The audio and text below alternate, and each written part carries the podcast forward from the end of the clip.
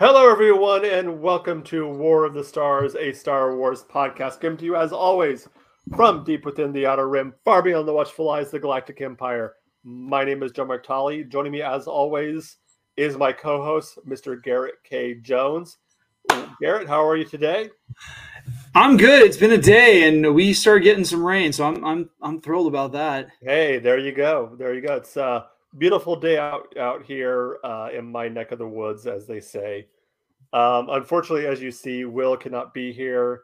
Uh, he's been having, uh, you know, just just needed some time off. a little hectic out in his area, so um, we're going to be doing it just the two of us today. But that's fine. That's fine. We'll have Will back next week to talk episode 10 of Andor. But today we are talking episodes 8 and 9. And I got to say, first off, these have been probably two of the most terrifying episodes of Star Wars I personally have ever seen. They were just utterly just gave me chills. There are scenes in these, there's parts in these last two episodes that have just gave me straight chills. Um, Ter- terrifying how? I don't know. Like, well, let's let's start with the um, with Andor story. Andor being sent to prison. That prison, the way it worked, and the way they were able to keep everyone in line without really having to resort to physical violence that much, other than, of course, the shocking but just the terror that they use and the mind games that they played just i don't know just something about it that whole prison just gave me chills i had uh, just in, in that sequence when they started introducing the audience and andor to the prison at narkina 5 the first thing that popped into my head was the prison from the movie face off mm. um, if, if you remember the way that that prison was designed they had magnetic boots so that in the event that they need to go to lockdown and there's some kind of a riot, the boots magnetically adhere to the to the ground and mm. inmates can't move. Yeah, um, something similar. And there's a lot of a lot of uh, torture and, and pain and stuff like that, like electroshock treatment. In this case, it was you know it's electroshock treatment all across the floor instead of using the magnetic boots. Everyone's barefoot, so you get zapped because you know rubber's a nice insulator. Yeah, yeah, and that in just the the carrot and stick method that they use to keep people in line without the carrots from really even not they're they're invisible carrots. Mm-hmm. Like oh, you yeah. think that you think that you're going in, you know, we're skipping ahead, but they give you just this, the, like even the competition. Like, oh, there's competition between the two to make it seem like, hey, you know, there's there's hope. They always get that false bit of hope, mm-hmm. and that hope is not there. But and then you um well let's talk let's start with you know andor getting getting to the prison. Um you know getting to the prison and you know meeting and immediately the thing i was struck with was the starkness of it. It was just very just white just very clean very very imperial. I mean it was just very you know when you you uh you you counterpose that to you know where he come from you know in the dirt and the grime to this just very pristine white hospital like almost hospital like setting like old hospital like setting where everything is just white yeah um, it was very, very stark. Yeah, and I like that. The, I, I, like how you described that as being very imperial. Mm-hmm. Um, and I, I just, I thought it was just in kind of intense. Yeah. Um, so yeah, that was kind of, it was kind of, kind of neat uh, to see how that, how that played out.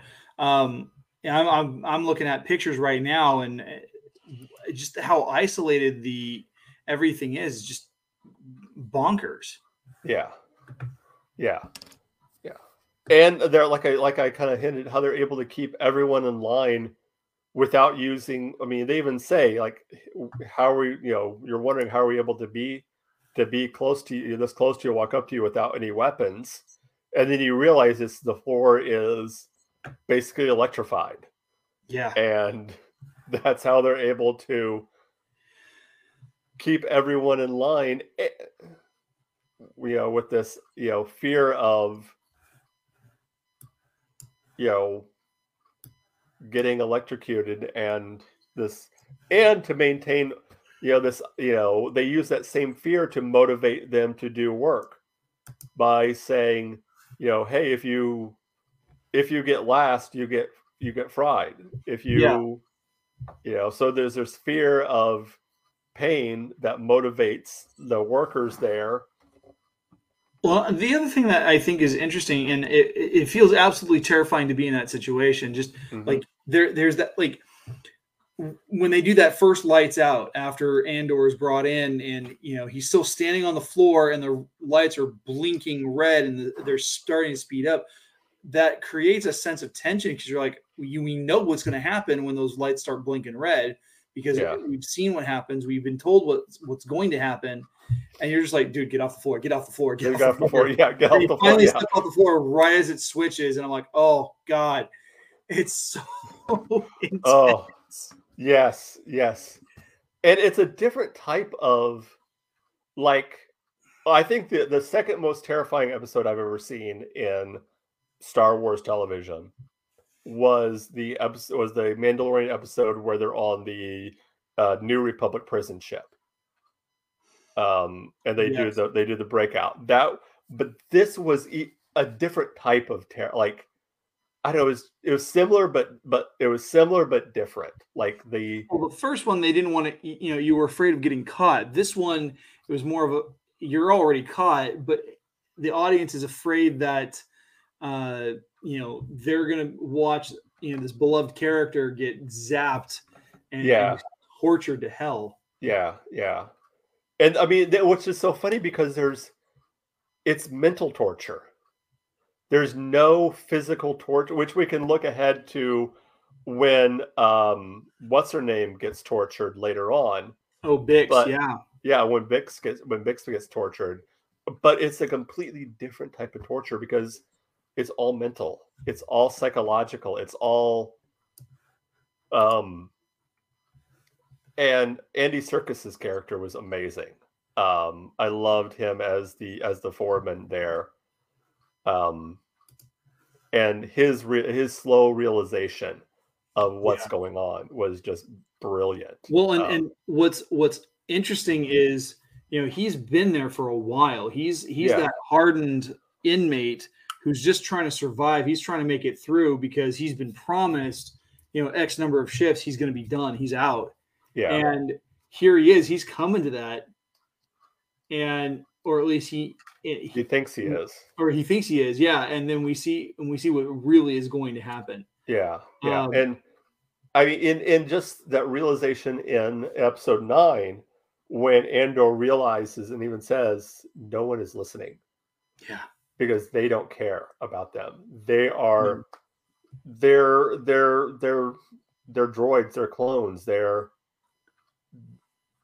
they can be tossed away. Well, it's so much it's so much cheaper to bring in slave labor. You just mm-hmm. you know, they don't even have to have the emperor doesn't have to have a reason. He he'd be like, "Oh, you we suspect you of being a rebel." Bye-bye. Yeah.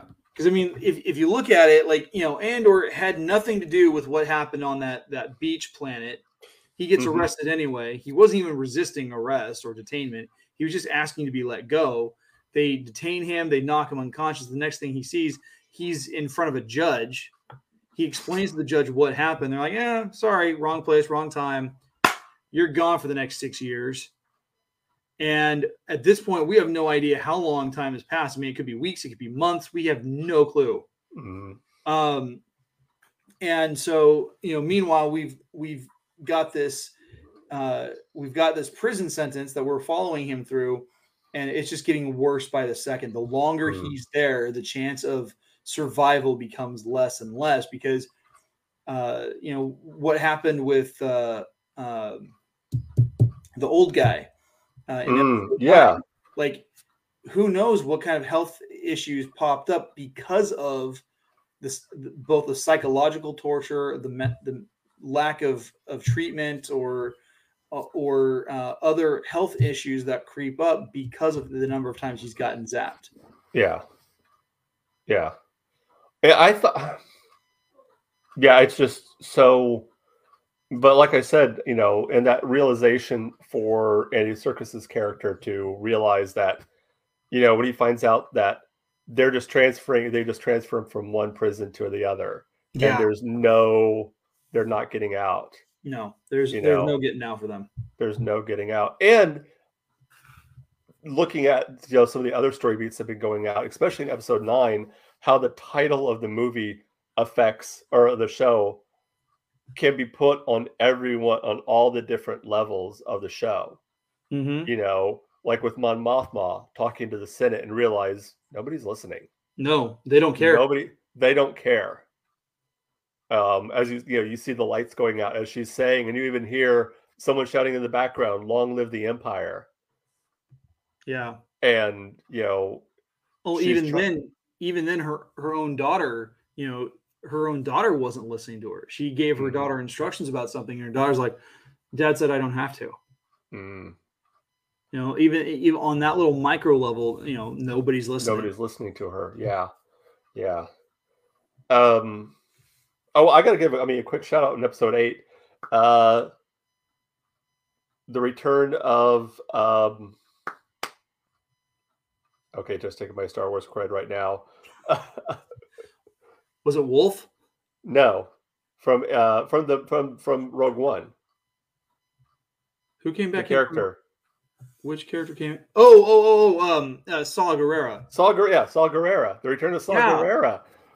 They Just- finally brought him in. I knew that he, he was going to be coming in. I just wasn't sure in what. I mean, yes, it was it was a short thing, but you kind of see, you know, what um what they're trying to what what they're trying to do, and you know, Saul Gerrera talking, you know, he's trying to bring, you know, uh, what's his name is trying to bring all these different factions together, and you find out that you know there's all these different branches. It- you know, we look at the rebellion from the movies, and we see just this unified force going against the empire. But now we're seeing that you have all these different factions, all these different things. You know, like you said, you have separatists, you have uh New Republican. Um, yeah, I think he didn't call them New Republicans. He called them uh, Nouveau Republicans, So I, I don't remember. something like that.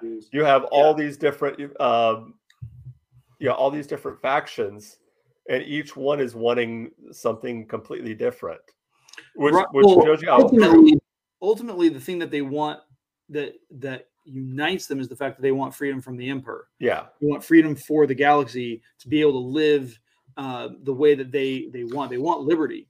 yeah, But yeah, their their their interpersonal or their interfactional um issues are what's keeping them separate. mhm, And you know, and while Saw is, I think Saw is closed-minded about it. He's right because you know you, you see you know that's how that is how the uh, the empire started is by playing off these factions and getting them to hate one another instead of seeing what they have in common. Yeah, yeah, because that was the whole basis for the clone wars to begin with. Yeah, yeah, definitely. Um, uh, but and then you know Mon Mothma, you see Mon Mothma having to slowly, even kind of, you know, you know, what's the word I'm looking for? She has to compromise even some of her beliefs.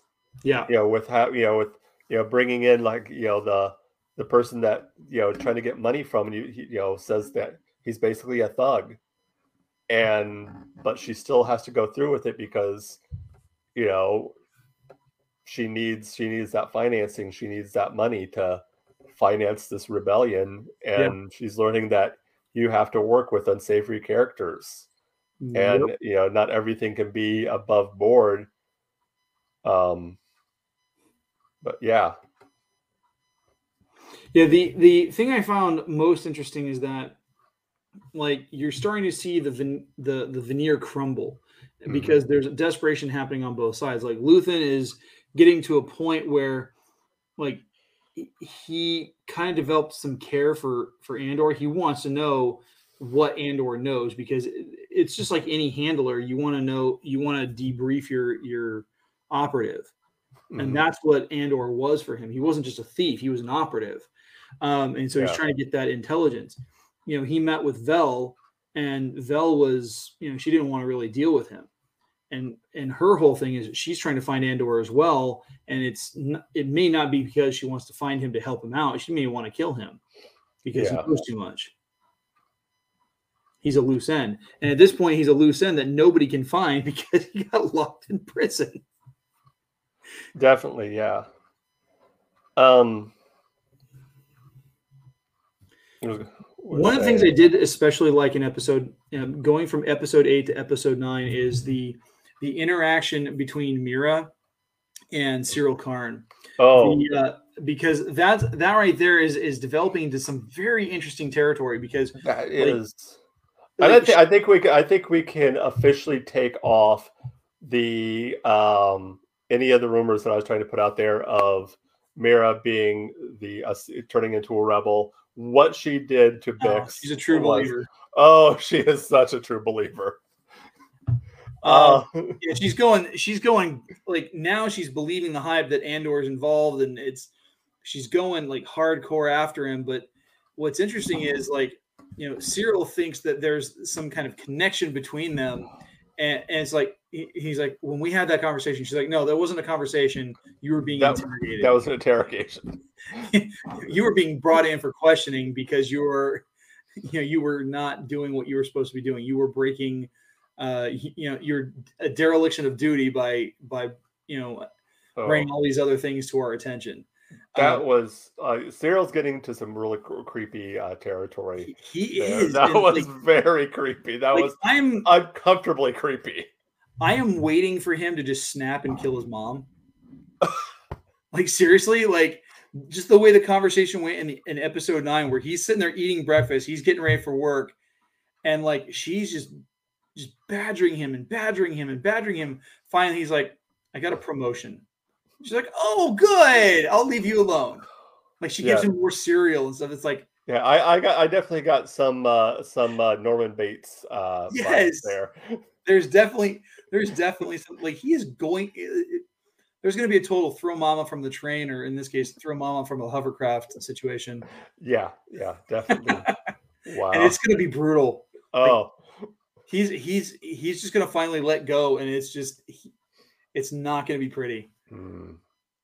He is he's a very repressed individual, and I like characters like that because you get to see what happens to build them towards that breaking point, and eventually it's going to be something small. Mm-hmm. You know, a little, uh, just this one little thing that's going to push him over the edge. And I, I think that same that same tension is starting to ratchet up between him and Mira because yeah. their interactions now, have been brief.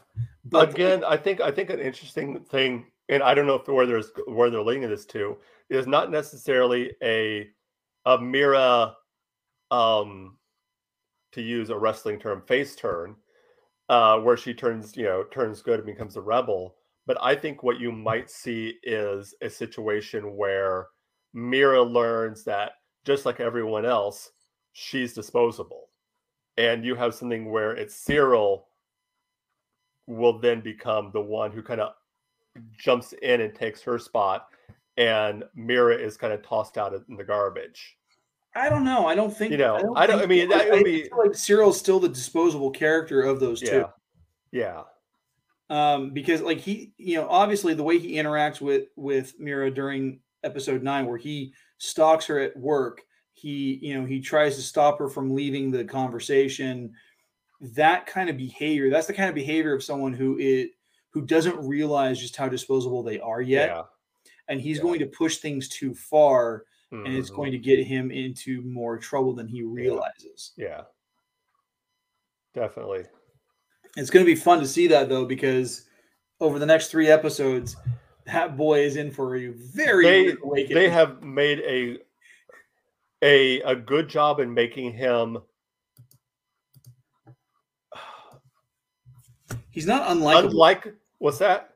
He's not unlikable, but he's he's somewhere between likable and unlikable. You you he's unlikable, but you understand him. Like Yes. you kind of you get where he's coming from, you understand why he does it, but at the same time, you're just like, oh, he's so creepy. Like, Yes, and yeah, one of the things I one of the things I like about the, the actor uh, Kyle Soller, mhm, um, I, I like his performance. It's very nuanced. It's very quiet. Like you can see him processing. You can see him just thinking things through. But at the same time, um, he has these moments where he is reacting to stuff, and he his reactions are they're they're the things that are going to get him into a lot of trouble. mhm. You know what? The first thing, one the first time I saw him on on screen and you know listened to him and saw the whole thing, and um, it could be just maybe it's just the way the character's designed, the character looks. I kept thinking Twin Peaks. I don't know what it is about him, but he has a very Twin He- Peaks vibe. He does. He looks like um uh what's his name? Uh Kyle Oh now that's gonna kill me. Twin Peaks. I'm looking it up right now. Um that's just gonna drive me it's just gonna drive me nuts until I get that name. Um it's it is Kyle MacLachlan. Kyle MacLachlan.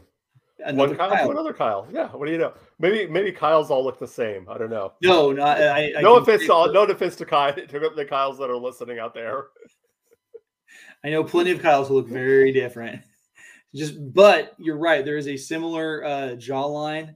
Mhm. Um, and maybe even the even the way they carry themselves, like Yeah. even the way their their delivery, just maybe he uh, could. Maybe he could. They can replace Timothée Chalamet in Dune and, and make him the adult version of of uh, yeah. um, of Paul Atreides because he looks so Uh, much like MacLachlan. Yeah, yeah. Um, well, uh, we were kind of mentioned it. Let's talk about the interrogation of Bix.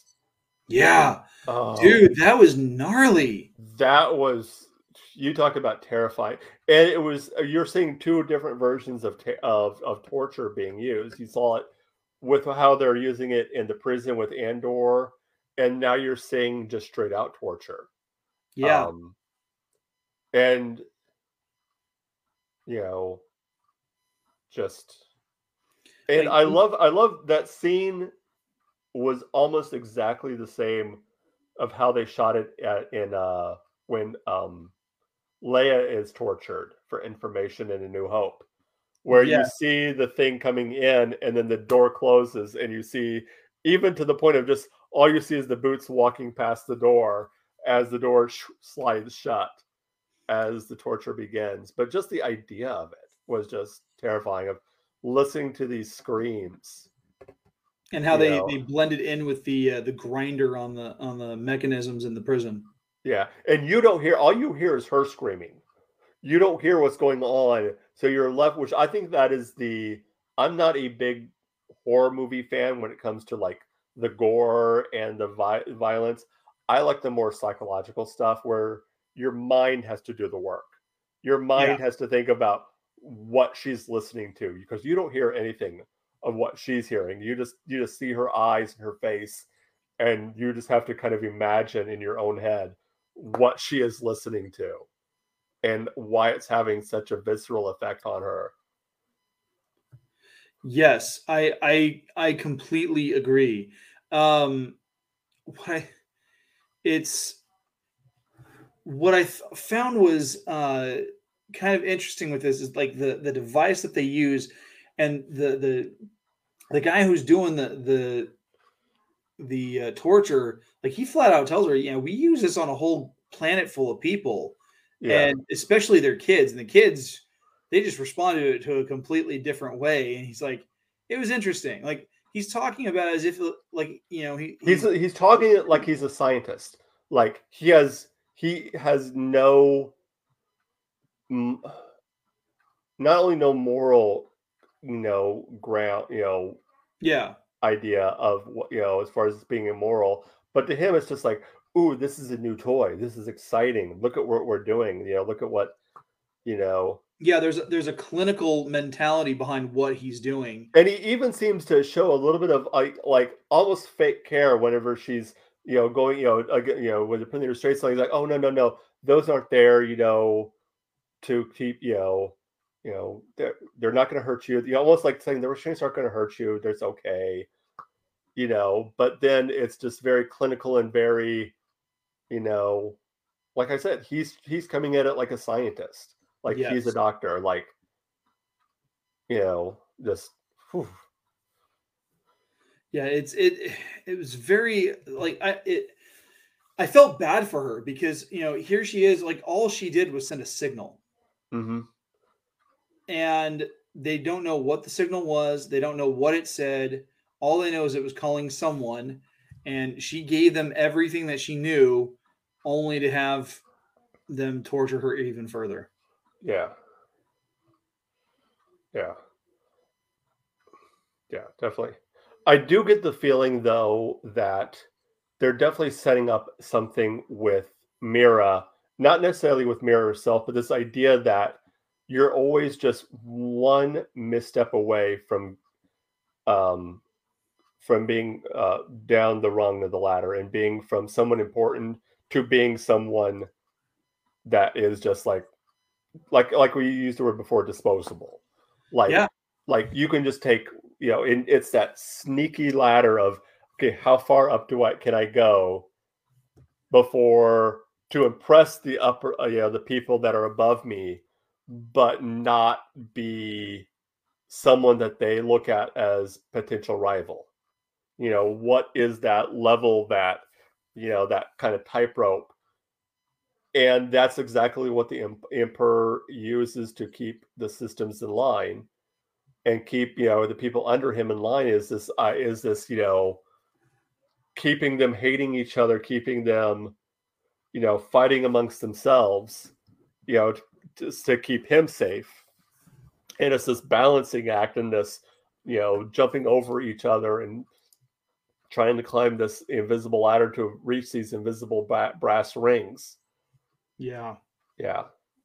It's I'm I'm really I'm really curious to see what plays out next in episode mm-hmm. 10 because that's going to be the episode I mean that's where really where we're going to start getting more of the descending action in the in the plot line where we're mm-hmm. going to have uh, more engagement, more action. If like by that point, we're probably going to have some kind of uh, attempt for breakout.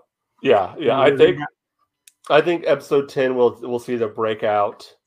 Um, and then I wouldn't be surprised if episode 11 or 12 you start seeing, you know, maybe you see the, you know, Mon Mothma kind of coming, you know, starting to form, you know, officially form the Rebel Alliance.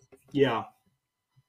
Yeah. Well, she's, I mean, she's already gearing towards that, but she's, she's slowly but surely becoming a little bit more yeah. activated, a little bit more uh, militant in the whole process because, mm-hmm. like, she's the fact that she's starting to use her influence to, you know, especially right in front of her husband. Yeah. Whereas before she was very clever to, you know, go into, you know, uh, into Luthen's shop and and speak in in code. Code.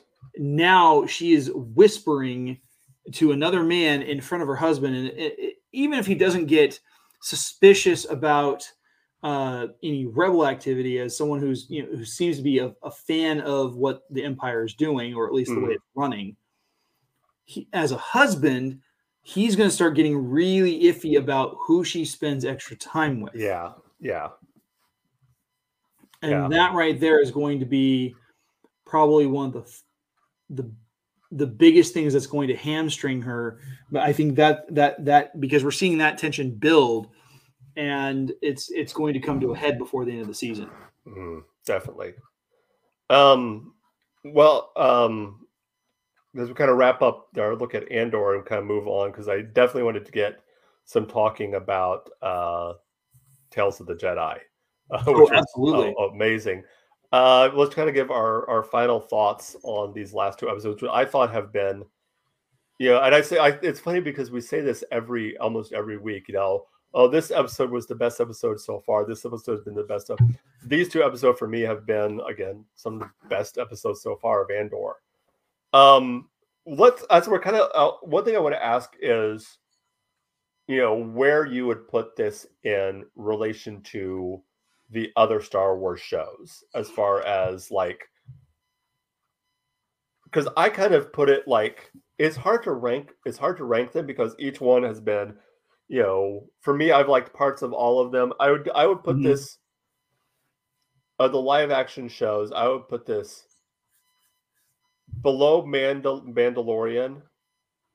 I would put Obi for me right now. I put Mando on top, um, then Obi Wan, then Andor, and then Book of Boba Fett. See, I actually similar. My bookends are the same, where I've got Mando as number one and uh, Book of Boba Fett as number four. Mhm. Um, but I actually like Andor a little bit more than I like Okay. uh, Obi Wan. And the and the and, and the reason for it is the writing is really tight. Yeah. The the performances are solid across the board. hmm Um, you like even the antagonists are, have some level of likability. Yeah. The thing I didn't care for with with um, with Moises uh, or Moses Ingram as um, as as uh, what was her name, Rava or Reva? Ray, Ray, Ray, Reva. Yeah. Reva. Yeah, I didn't I didn't care for her because she like I look for likable villains, villains that Mm. you you enjoy when they're on screen. She was not enjoyable as as an antagonist. She was Yeah. obnoxious. She was petulant. She was petty. And yeah, you're gonna get some of that, but it's it's done in a in a way that is it's not done organically Mm. like apparently this this whole thing of her trying to rise through the ranks of the uh, of the inquisitors just so she could have a face to face with Vader and betray him feels like it came out of left field and it's not solid writing like if we had some ins like uh like hints or clues about that earlier on in the season or the Hmm. series that would have made more sense Yeah. And then you'd still see some level of loyalty but by that point you know she she's a trained killer. She's killing jedi just because killing anybody who harbors jedi. Um and it didn't work for me. She Hmm. was un, she was unenjoyable as a character. Um whereas you look at you look at Syril Karn and the way he's or even even Meero uh, with their performances and yeah they're hardcore they like they're antagonistic even towards one another but they're fun to watch on screen Yeah. Yeah. And- I agree. and like i said the writing on this is really tight i mean of the of the and and will would probably disagree with me heavily on this but of the of the movies that have come out under the the disney banner for star wars Mhm. rogue one has been the best written and best directed movie Mhm. I agree. hands down because I mean, don't get me wrong. I, I have some fondness for for Solo, even though if it, it- I felt like it was an unnecessary film. Mhm. Um, but I really, I really, really enjoyed Rogue One because of how tight it was. Because it it had that it gave you more of a depth of what's going on in the galaxy, especially with the rebellion. Yeah. Uh, you get to see it's less of the space wizards versus robots and disposable armies, and and more of we're focusing on individual people. Yeah, yeah. It to showed the war in Star Wars too, which is Because- something I like. Yeah, because and, and Cassian Andor is one of those characters that like when you first meet him in Rogue One, like he is hard boiled, like he is he has been through the ringer, he has seen some stuff, and you know he's still he's still a true believer in the cause that he's fighting for because he's looking to pick a fight, and uh and you you're in this show you're seeing all those things all those layers building up to the character we get to in the movie Yeah, yeah, and I and that's what I appreciate because it's it's just darn good acting. Hmm. I agree. I agree. Yeah, I um. Now, do you think that Andor's sister is going to turn out to be the MacGuffin of this show, like something that motivates the character at the beginning, but and kind of gets him rolling, but then turns out to be like the classic MacGuffin, the um the Hitchcock type the Hitchcock style MacGuffin, I- where it's it's something that motivates the character in the beginning, but Mhm. can be interchanged with something else, but then can also be disposed once the once the plot line gets moving. Like I really hope to God that's not the. I really hope to God that's not the the issue here because it like we've been. He was told by his by his adopted mom, "Don't go looking for her," yeah and I'm liking that because it's it's more of a more of a hint of saying, "Don't go looking for the dead." Yeah. Which Okay. I'm still I'm still wondering if we're gonna get a thing where it turns out she's an imperial. That would be interesting. I mean, don't get me know, wrong. and that's why that's why she's twist. saying, you know, don't go looking for her, you know, because you're not gonna like what you see. I, I think that could be a fun twist. My only caveat is don't let if that's going to be the case, don't let Andor be the one who finds her. Let it be a reveal for the audience so that in the next season, which they're Mm. going to start filming in the next week or so, um, you get this sense of this tension. She does not know that this is her brother. Yes. okay she's she's going to be sent in maybe maybe some kind of very specific inquisitor or, or whatever i don't know because the inquisitors specifically hunt jedi but you know if she's if she is you know if they do involve the character in some tangible way i would i would love that to that reveal to happen Yeah, later on Yeah. gives it more gravity definitely, definitely. Well, let's move on to the other series, a short series that came out, which of course was Tales of the Jedi. And yeah oh, i binge watched it this morning I I watched it a couple a few days ago with my daughter, and it was just oh, seeing the fall of Dooku. I we we've we've heard stories, we've read about it, and seeing you know seeing a young you know a younger Dooku, and then a younger um qui-gon Qui Gon Jinn as as a Padawan, and just oh one of the things I really appreciated for for Tales of the Jedi, and this is just my love for Qui Gon Jinn as a character. Mhm. One, they have Liam Neeson's actual son voicing the young Padawan uh, version that we see in Episode Two, that was awesome. uh, but then we actually get Liam Neeson reprising the role Oh, for the second time this year. mm, uh, and I loved it. I thought it was great. Um, and I just I, I I like the balance of it because we get to see kind of this timeline of this quick compressed timeline of events of you know uh, Ahsoka being born of you know, events leading up to uh, the the uh, plot of episode one going through uh, between episode one and two yeah. and all of that. I I thought seeing that in sequence was really well done. The Yeah. writing is very tight on it. The characterizations are done well. Um, Dooku did not look old enough in his interactions with with uh, Sidious, but I thought it was great. Yeah, yeah. I I loved I loved like even answering the little questions that you know people might have had like how was Ahsoka able to fight off all those clone troopers in Order 66? And then you see the answer. is because she spent hours training for it Well, at Anakin's request. and Like- if you look at if you look at the way that Anakin trains her in that, that that brutality that and that that and while he shows care, you see that that kind of abusive side that Vader is known for, where he Yeah. manipulates people, Yeah. and um, it's it's not the subtle you know political intrigue and manipulation and emotional manipulation of that that Palpatine was known for, or even Dooku.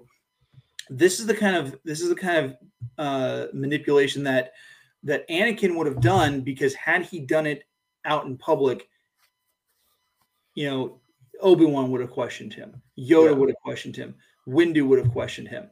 And so Mhm. if you notice he does it in this private area where only his his soldiers are going to be listening to his orders.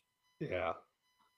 Yeah, that was just um blew my mind. And, uh, what I found interesting about Dooku's story was, in many, uh, many, many aspects, he was right. Yeah, Like he was right. Like he's watching everything going down and being like, "This is this isn't right. This isn't why." And I love the line when, in that first, in the very first, uh, that first episode with Dooku, where that governor is coming in to to uh, with the soldiers to, to uh, Rescue to his son. rescue his son, and Dooku's standing in his way, and Dooku said, "You serve the Senate," and he says, "No, I serve the citizens of the Republic." And yeah, that was just like, like it was one of those things that he turned to the dark side for. If there's a reason to turn the dark side for all the right reasons, Dooku turned to the dark side for all the right reasons. and the, the funny thing though is Dooku was never a true Sith. yeah, Because like if you look at Maul, you look at Vader, their eyes turned when they became when they became Sith hmm because they were filled with rage. Dooku Yeah. was never filled with that level of rage. He may have taken on the title of, of Darth Tyrannus. He may have bled his his lightsaber crystal to turn it red. He was not a true Sith. yeah, yeah. It, Dark I mean, side- a dark side user for sure, but not a Sith. Yeah. And I, I find it, I've always found it interesting that Sidious would pick someone so old to be his apprentice.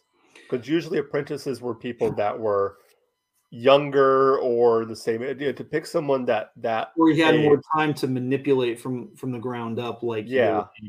Yeah it is almost like he he realized that Dooku was just going to be a stand-in Well, and and but you have to go back and think about it. Dooku came from from a noble family on his home planet. He came from Yeah. wealth, yeah and which is why he dressed the way he did. Most other mm-hmm. Jedi didn't didn't dress like that. They wore they wore simple robes, yeah and you see that with you see that with Obi Wan. You see that with Mace. You see that with with even with Qui Gon as a Padawan. Qui Gon like looked like a farmer. He looked like a peasant. yeah okay and he looked like he looked like the servant of a rich man when he shows up in episode two and and so uh dooku's got this he's got that air of nobility he's got you know but at the same time he's got this sense of justice because of his training as a jedi hmm and so uh there we're starting to see more of a reason um he's uh if you think about it in terms of like intelligence gathering and all like that dooku is an asset. He's not a weapon like like uh, like darth maul was. He wasn't um he wasn't like the perfect apprentice like vader be, like anakin became with vader. Hmm um, he is he is an asset through and through. He hmm. and going back to that term disposable, he was disposable because that is how the Sith operate when they think about their apprentices. But if you if you look at it, the only thing that Palpatine probably taught him was how to conjure, you know, force lightning. yeah Everything else beyond that was his own skill level. And like I said, his eyes never shifted. He never turned to the dark side. He never really, he wasn't the rage filled, uh, you know, badass that we got with with Vader or with Maul. No, no. Yeah, which makes me wonder, you know, if you look at the the levels of, you know, falling to the dark side of fear, anger, hate, suffering, you know, Mhm. it's like which one of those was did, you know, um what did Dooku have? I mean, which one did was it I mean, was it a hatred of the Jedi? He didn't the hate Jedi the Jedi. He, he hated. Well, he he didn't hate the Jedi. What he hated was how close-minded they were to their Mhm. traditions, how how dogmatic they were. But he also hated the fact that they were being manipulated and used by the Senate. Yeah. Yeah. Yeah, definitely. Um, and can we just can I just ask something? How we hmm. did we finally fi- find out that Yoda all this time just had a speech impediment? I always thought, yeah, I always yeah. thought he was a, a frog hopped up on ketamine. I, I mean, we saw I saw Yaddle, and it's like she's talking normal. It's like, oh wait, what? Yeah, this whole time Yoda just have a speech impediment. It's either that or he's brain Or damage or something. or he just likes to talk weird. I just, Um, we have that's still one of those un, unknown questions because I, I saw that popping up when Tales of the Jedi started airing a couple weeks ago, and they started like they're like, wait a minute, Yaddle talks normal. What is going on? yeah. I thought it was cool to see her though. I mean, we saw her a little bit, and it was just like you know, seeing these little side characters, and then you know, hearing what's going on in the background. You know, with you know, when you mentioned you know the the Sith coming out and uh the death of Qui Gon, and you know, even even uh um Dooku's talking about, oh, he'd like to meet Obi Wan sometime. It would be Yeah, You and know. you get these nice little hints towards how the uh, you know to, towards scenes that happen in the prequel trilogy. and seeing him take out the little the little thing for uh, about Camino and deleting all this stuff about Camino. yeah, Seeing that in there, just like, oh, Yeah, I was like, because that was always a question like, who deleted that? Was it Sifo Dyas that deleted it, or was it uh, who was involved with that? Because there was never a, an there was never an established timeline of when Dooku was still part of the Jedi Order and when he left, and so Yeah. In the ten years between um, between the events of uh, Episode episode one. one and episode two Hmm. that's where it falls. So you know, and and so uh, his his timeline, like you know, he you know he deletes it and then he learns about the uh, about the uh, the Sith Lord, which obviously he knew about the Sith Lord long long in advance because um, because at that point he was already working with Palpatine. Yeah. Yeah. It was just so I mean Ahsoka's story, like I mean, let's talk a little bit about Ahsoka's story. Yeah, Um, I mean, you know, seeing her being born and you seeing know, Togruta culture was really kind of a neat thing. We've never that really- was that was very cool. Seeing it be primitive, but at the same time you saw droids walking around, so you knew it wasn't completely yeah primitive. It was just it was almost like they had decided we're just gonna live a simpler life. yeah we're just gonna you know yeah we'll use you know maybe maybe similar to what the amish do here here in america uh, we Mhm. have amish community here uh, not far from where i live actually. And you know this idea of like they'll they'll just they'll take you know the technology that they feel they need and kind of use it to to there, but try not to you know take away what makes them special. You know i kind of Yeah. got maybe that little bit. Yeah, Um, well, I've always looked at the Togruta as being kind of like um, they kind of reminded me of like Native Americans, especially like the Comanche people living out on the plains, and so like Mm-hmm. yeah there's there's kind of that element to it. But at the same time, I, I think it just it was neat to see that, see you know just like the joy of her, uh, like the on her father's face when he goes running through the village saying, "Hey, she's here, she's here, my daughter's been born, this is awesome." I'm like, you know, I I think any dad who's who's gone through that that experience, you know, they all they want to do is just cheer because Yeah. you know, One thing I would like to see is, you know, we we see her when you know when they learn she's Jedi, you know, that Mhm. she has she has Force abilities. Is the effects on the family when the Jedi finally do come to take them to the temple? that would have been a good scene.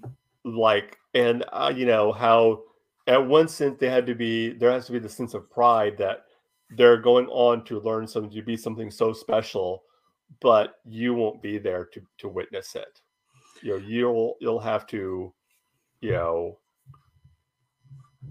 because there's a reason why they take them so young is so that they're they don't have to worry. That's why that's wrong with anakin is anakin was too old. Yeah, he had already built that bond with his mom, and yeah. it was and too- it was i mean it was even different with luke because you can say well luke you know luke was old. Well luke you know yeah he had leia and han but and there was certainly be a connection there. But as far as like a familiar connection, you know, the people that had raised him were dead. Yeah. So well, the other nothing. thing is, you know, it's the the other difference is if you look at the the Jedi as a, as a religion, not just as Mm-hmm. a as a as a spiritual order, it's much easier to indoctrinate and train a child mhm. than it is to indoctrinate and train an adult or a young adult. Teens, especially, are very difficult because I mean, look, because just looking at the age that Anakin was in Episode One, he's about eight or nine. yeah, Okay, he's phasing into that that preteen age group, and that's when kids really start to question uh, like their sense of black of of black and white kind of shifts into shades of gray. They um, they start questioning things a lot more, um, and um, whereas children are much easier to to to work with on an educational level, um, and so like you know going to sunday school you know kids it's easy to memorize a you know quick memory verse but then to actually apply the spiritual side of it from like you know preteen and moving forward it becomes much much more challenging mhm. especially if you spent you know virtually no time in, as a child in in a church or a religious organization so it be Yeah. you know whereas luke like luke is like a late in life convert but he's not looking at it from the religious perspective he's looking at it simply from the the martial training that he yeah, has from it Uh, yeah, Yeah. but yeah, the, the, the, uh, Tales of the Jedi, I think, is a really fantastic animated series. It's it's a really good opportunity to see between the lines of what's Mm. going on, mhm. and I, I like to see. I love where it falls on the timeline because each one of those episodes falls within the timeline of the prequel trilogy, and Yeah. it gives you an opportunity to uh, to uh, go through, watch, you know, watch part of the film, watch an episode or part of an episode, go back into a film, finish it Mhm. up, and go on to the next one, and you get to see that how it's layered together in that timeline. I thought was just really brilliant. Yeah, yeah, and then seeing you know Ahsoka after Order sixty six, you know, trying to lay low, Mhm. and you know realizing that that's not possible. That that not only does that Jedi training, you know, martial Jedi training come into, but that need to help other people. you know, and you know, like even even I mean, going back, we mentioned Obi Wan earlier. It's like what the Grand Inquisitor said. It's like an itch. Yeah, it's that need that need to help that need to be there it's like an itch the jedi that if you're you know that jedi have to have to scratch that itch Mm-hmm. and we saw that with Ahsoka. yeah Um, although I gotta say that Inquisitor that they sent, he was creepy. oh yeah That Grim Reaper look going on. Um, and they couldn't have found a better voice actor to do that character. They had Clancy Brown, who played Kurgan in Highlander, yes uh, and then he was also in uh, Mandalorian playing um, the Devaronian. hmm and so like I, I I love I love his the whole persona like like he's gonna kill the guy that ratted out that ratted out Ahsoka yeah right in front of her. yeah yeah And it was more of a test to see what she would do than anything else if she was gonna hold up you know to whatever fiction that she was throwing at him. But I thought that was so cool. But I'm like, if this guy's an Inquisitor, man, he got taken down hard. oh yeah and it makes me wonder what's what species he was because like you know the the mask fell off or head or whatever and it just deflates and i'm like what is he what is he i want to know oh. Oh man. Well this has been a fun conversation um absolutely has. Definitely. Uh, well, as we wrap up, why don't you tell the people out there in internet land where they can find you at? well there's a couple places you guys can find me. Uh, you can find me on youtube. That's one of my my primary ones. That banner's right there. Um, you can find me on youtube at gkj publishing. They're starting to use ads now just like they do on instagram and twitter uh, which is actually kind of helpful Yeah. Um, but I'm the only one on there. I do uh, I do book review, well, not book reviews, book recommendations. Uh, I which had a new one come out on Saturday. I have author interviews. I have uh, writing tips that I do at the end of each month, uh, and this month, with month of November being No Shave November, obviously, uh, I'm raising money uh, to help support and raise awareness for testic- testicular cancer. Um, so, um, you know, my slogan is "Help me kick cancer in the balls." Uh, uh, you can also find me on Instagram and Twitter at gkj underscore uh, publishing, and that's pretty much it. All right. As for us right here, you can check us out every week, as we say at War. Oh, our Twitter handle War of the Stars One. That is also our email at War the Stars One at gmail.com. Uh, if you want to listen to us and you can't listen to us live, you can check us out wherever podcasts are heard. Just type War of the Stars, a Star Wars podcast. Otherwise, you can check us live every Monday night, normally, unless, of course, things change um, at around this time. You can also check out Darth Tuba, Will's channel on YouTube. Uh, he does unboxings, stuff like that. He's had a lot it, of videos coming out in the last week. Yeah, yeah. Um, if you want to support the show financially, patreon.com forward slash war of the stars is where you can do that at. We got, as I said, we got some uh, big things planned for that after the holiday season. Uh, we will keep you informed as to what our plans are for our Patreon subscribers. So if you want to get on the ground level at, become a Patreon. Um, any level will do for now. We're just, you know, excited to show you what is in the future. Also, spreadshirt.com forward slash shop War of the Stars. Uh, check out the cool merch.